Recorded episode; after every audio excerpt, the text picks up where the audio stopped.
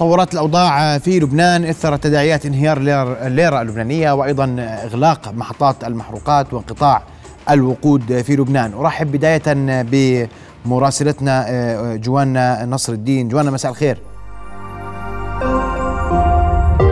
رؤيا بودكاست. مساء الخير محمد. كيف هو الوضع في لبنان اليوم؟ وأين تتجه الأمور جوانا؟ نعم إذا أردنا أن نختصر الوضع يمكن أن نتحدث عن فوضى على كل المستويات قضائية سياسية اقتصادية ومالية. آه، هناك انهيار جنوني لسعر صرف الليرة اللبنانية. نتحدث عن 17 ألف ليرة خلال شهر وهو انهيار غير مسبوق. آه، آه، هذا الأمر انعكس على مختلف الأمور الحياتية اليومية للمواطن اللبناني من المحروقات كما ذكرت بحيث أقفلت المحطات صباحا وبدأ بعضها يسعر على سعر صرف ال 57 ألف ليرة لبنانية هو انهيار تاريخي لسعر صرف الليرة اللبنانية. هذا الأمر أثار غليان الشارع وكنا شهدنا قطع للطرقات بالأمس واليوم من العاصمة بيروت وصولا إلى الشمال وحتى الجنوب. اليوم الوضع هادئ رغم أن الدولار تخطى عتبة 57 ألف مساء ولكن هذا الانفلات يؤثر بشكل كبير على كل ما يجري في الحياة اليومية للبنانيين. اسمحي لي جوانا الحديث إنه هناك إمكانية لاستمرار انهيار الليرة و أن آه، سوق الصرف السوداء آه، خرجت عن تسعيرة الحكومة اللبنانية وأن لبنان قد لا يملك حلولا لما يحدث اليوم. صحيح غير صحيح؟ صحيح. صحيح صحيح. بحسب مصادر مالية واقتصادية لرؤية أن لا سقف لانهيار سعر صرف الليرة اللبنانية وبالتالي آه، تقول هذه المصادر لرؤية أن المصرف المركزي لم يعد قادرا على ضبط هذا الانفلات حتى من خلال التعاميم التي تصدر. هي تعاميم بشكل مؤقت كما حصل خلال نهاية العام. صدر تعميم برفع منصة صيرفة سعر منصة صيرفة إلى 38 ألف. آه، آه، استقر سعر صرف الدولار على بالأربعين ألف لمدة عشرة أيام فقط وشهدنا بعدها انهيار كبير للليرة اللبنانية. وحتى في حال صدر تعميم جديد سيكون بشكل ظرفي مؤقت وسنشهد بعدها انفلات وارتفاع. بشكل غير محدد السقف لسعر صرف الدولار وبالتالي ليس هناك أي حل لهذا الموضوع الموضوع كله يجري في ظل إخفاق سياسي استعصاء سياسي في ظل شغول رئاسي مستمر منذ أشهر وحكومة تصريف أعمال غير قادرة على اتخاذ القرارات الضرورية وواقعة في الاشتباك مع افرقاء آخرين حيال صلاحياتها وبالتالي الأمور مفتوحة على كل الاحتمالات في هذا المجال. الشارع اللبناني إلى أين يتجه جواننا في ظل كل ما تحدثت به؟ والحديث اليوم أن الشارع اللبناني لن يصمت أكثر مما صمت وهو لم يصمت سابقا نعم. أصلا. نعم بالفعل شهدنا تحركات بحسب ما علمنا أن هناك اتصالات ومشاورات بين المجموعات الثورية لحشد الشارع مجددا. يعني هناك تشبيه بمرحلة العام 2008 وليس ثورة 17 تشرين وأن مرحلة 2008 عندما كانت أزمة النفايات وخرج الشارع في تظاهرات. المفارقة أن التحركات تجري بشكل خجول وفي المناطق ولكن القلق الأكبر محمد وهو الذي أنقله من مراقبين من مصادر أمنية القلق الأكبر هو من تفلت الشارع من فوضى أمنية قد لا تحمد عقباها وكل المراقبين يعتبرون أن الحل الأساس يبدأ بانتخاب رئيس جمهورية ومن ثم حكومة جديدة تقوم بخطط إنقاذية وبإصلاحات وإلا فالأمور مرشحة إلى الانفلات أكثر على كل المستويات. كل هذا كل كل هذه الأوضاع الصعبة آه، جوانا ألم تقنع السياسيين في لبنان بدور التوافق اليوم وشغل الفراغات السياسية والبحث عن خروج لبنان من هذه الأزمة أم أن الأمور تسير في ذات الدائرة؟ باختصار نحن نعيش في ظل استعصاء سياسي واشتباك سياسي وأنت تعلم أن رئيس الجمهورية لا يأتي بالسهولة التي يتم الحديث عنها، هناك توافق، هناك عناصر إقليمية ودولية تدخل في هذا الاستحقاق الرئاسي ورغم كل ما يجري في لبنان من أزمات المفارقة أن رئيس المجلس النيابي قال لبعض زائريه أنه لن يدعى لن يدعو إلى جلسة انتخاب رئيس ما لم يكن هناك توافق على اسم وليس هناك توافق حتى الساعة وبالتالي الأمور كلها معلقة في هذا البلد وبطبيعة الحال ضيفك سيتحدث أكثر في الأمور الاقتصادية وما يجري على أرض الواقع ولكن نحن في خضم أزمة كبيرة مرشحة للتفاقم إلى أكثر وإلى مستويات أكبر. أشكرك جوانا نصر الدين مراسلتنا من آه، لبنان مباشرة. آه، أتوجه ضيفي الدكتور جهاد الحكيم الخبير في الشؤون الاقتصادية والتحويل. دكتور جهاد أزمة اقتصادية انهيار اللير لسعر صرف الليرة والسؤال إلى أين تتجه الأمور اليوم؟ هل من مزيد؟ آه، شكرا للاستضافة. لقد كنت قد ذكرت منذ العام 2020 آه، آه، عندما تخلفنا عن دفع مستحقات اليورو بوندز دون وجود خطة اقتصادية عملية ومالية. عندها كان سعر صرف الليرة تجاه الدولار 2700 ليرة لكل دولار أن لا سقف لسعر صرف الدولار. وما زلنا نرى حتى اليوم سقوط حر للليرة مقابل الدولار. وكما نعرف أن السوق الحقيقي هو ما يسمونه السوق الموازي لأن عندما تكون أغلبية السلع والخدمات تسعر على سعر الصرف آه، الحقيقي الذي هو سعر سوق الذي يسمونه سعر آه، السوق السوداء هو السعر آه، سعر الصرف الحقيقي. وبالتالي لأن أغلبية السلع أغلبية الخدمات تسعر على سعر ال 57 ألف ليرة اليوم. وقد تجاوز منذ دقائق هذا المستوى وهو يتجه إلى تسجيل مستويات جديدة وانخفاضات جديدة للليرة تجاه الدولار، كما نعرف أن بعلم الاقتصاد سعر الصرف هو مرآة للحالة الاقتصادية والحالة الاقتصادية في لبنان هي مزدرية للغاية. ولم تتخذ آه، السلطات النقدية والسلطات المالية والاقتصادية أي إجراء آه، جدي في آخر ثلاث أو أربع سنوات من أجل تحسين الحالة الاقتصادية في لبنان ليتحسن معها آه، سعر صرف الليرة تجاه الدولار.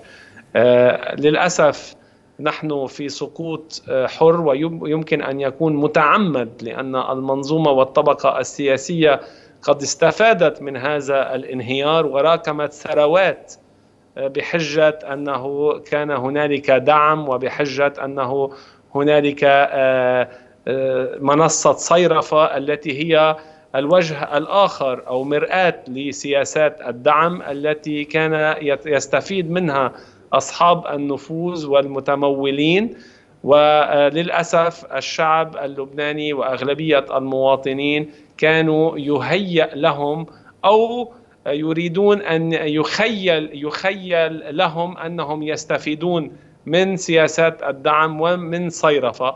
إنما بالحقيقة كانوا يستفيدون بنسبة 10% ويخسرون بالمقابل أكثر من 90% فمن كان يستفيد من هذه السياسات التي لا تمت بعلم الاقتصاد بأي صلة هم أصحاب النفوذ والمنظومة السياسية الاقتصادية المالية النقدية التي ممسكة بزمام الأمور. وهم أصلا يريدون أن يتخلصوا من كل المواطنين وكل الشباب اللبناني الذي كان يتظاهر وكان يتململ وكان يعترض على سياساتهم. فاليوم يريدون إخضاع دكتور جهاد اسمح لي أي البنك المركزي اللبناني أين حكومة تصريف تصريف الأعمال؟ أين كل المنظومة منظومة الدولة اللبنانية؟ هل بقي لها أي حضور في هذا الملف؟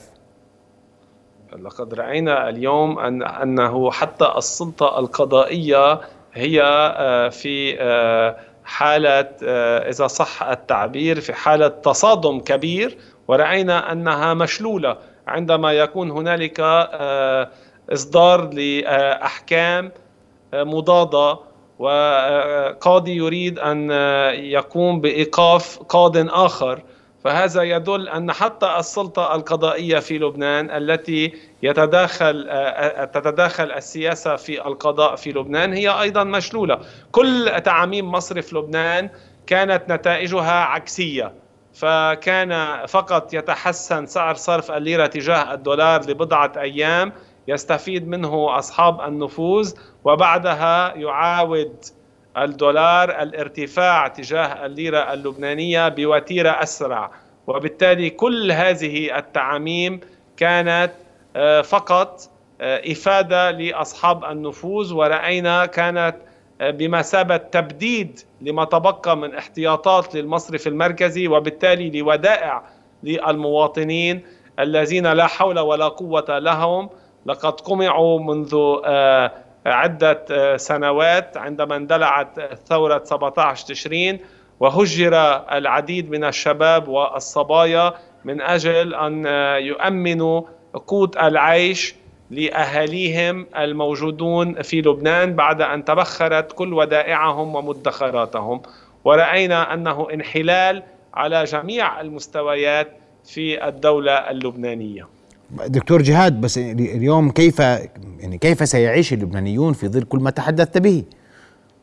هنالك آه، حوالي 20 إلى 30% من الشعب اللبناني آه، هو بحالة اقتصادية أو بحالة آه، جيدة جدا إذا صح التعبير لأنه أو كان قد استفاد من هذه الأزمة أو كان أم هم أصلا من الميسورين ومن لديهم مصالح في الخارج وأيضا مصالح في لبنان قد استفادت من هذا الانهيار. وإما أما الأغلبية الساحقة من الشعب اللبناني حوالي السبعين بالمئة فهو في حالة من الفقر والفقر المدقع يزداد تزداد نسبه يوما بعد يوم. ولقد رأينا الأرقام الصادمة آه، من قبل الأمم المتحدة والأسكوا التي تدل على آه، أن آه، أغلبية الأغلبية الساحقة من الشعب اللبناني هي في حالة العوز. لذلك اضطر العديد من اللبنانيين وخصوصا من الصبايا والشباب من الشبان والشابات إلى مغادرة لبنان من أجل إرسال بعض الدولارات لذويهم في لبنان لكي يكملوا آه، بعض من الحياة الكريمة بما تيسر لكن آه، آه، هذا الأمر ليس دليل صحة. ليس لأن الأسر اللبنانية هي منوعة كما وهنالك تنويع في هذه الأسر كما يجب أن تنوع المحفظات المالية. آه، التي ساهمت بصمود الأسر اللبنانية هذا لا يعني أن هذا ما نتمناه للبنان.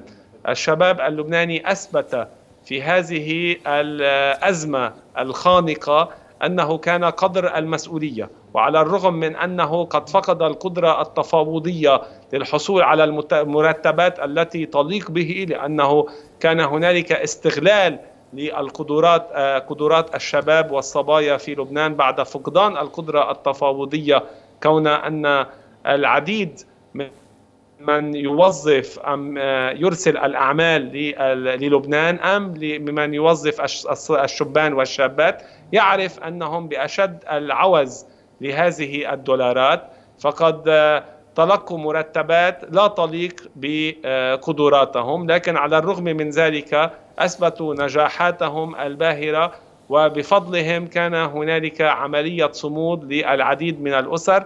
ونحن نعول على المغتربين ومن سافر وغادروا لبنان في الآونة الأخيرة.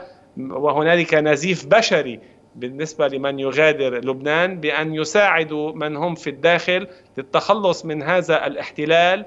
التي تفرضه هذه الطغمة السياسية في لبنان المنظومة آه، السياسية بس يا دكتور جهاد اسمح لي أنت تتحدث في كل ذلك بس هناك سؤال منطقي. من الذي يبقي هذه الكتلة السياسية؟ إذا بتقول لي 30% 70% اليوم بيعيشوا آه، آه، بأجواء سيئة أو بأوضاع سيئة. إلى متى سيصمت اللبنانيين؟ يعني بسؤال صريح. إذا أنت اليوم بتصف أن هناك صمتا اليوم. من عارض قد قمع أو هاجر.